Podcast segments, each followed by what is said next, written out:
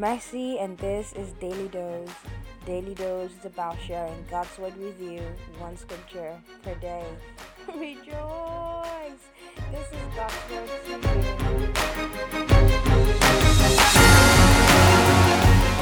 you.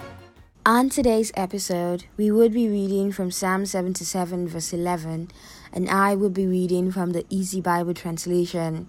It says, I will remember the things that the Lord has done. Yes, I will remember the miracles that you did long ago.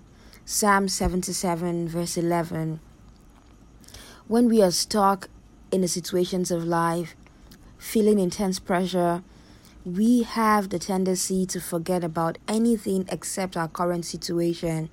The pain, the fear, the burden, the weariness, the worry, and just everything just becomes foremost in our minds.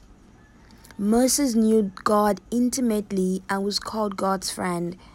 He had seen God work in supernatural ways ever again. He experienced God in the burning bush.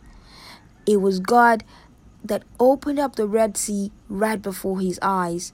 He saw cloud lead the people by day and pillars of fire by night. He saw God's miraculous provision of manna and so many more. But then, something strange happened. A troubled Moses, who was frustrated, exhausted, and weighed down beyond what he could bear, doubted God's ability to keep his promise. Moses, forgetting God's track record, seemed unbelievable, but yet we can be the same when we are mentally, physically, and emotionally drained, when we are feeling defeated or in an uncomfortable position.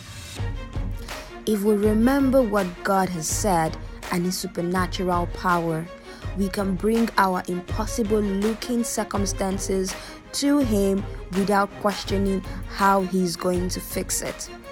Our job is just to trust that God is able to do what He said.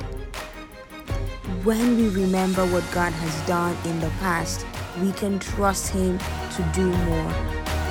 That's what faith is many times. Your day is blessed and you're highly favored.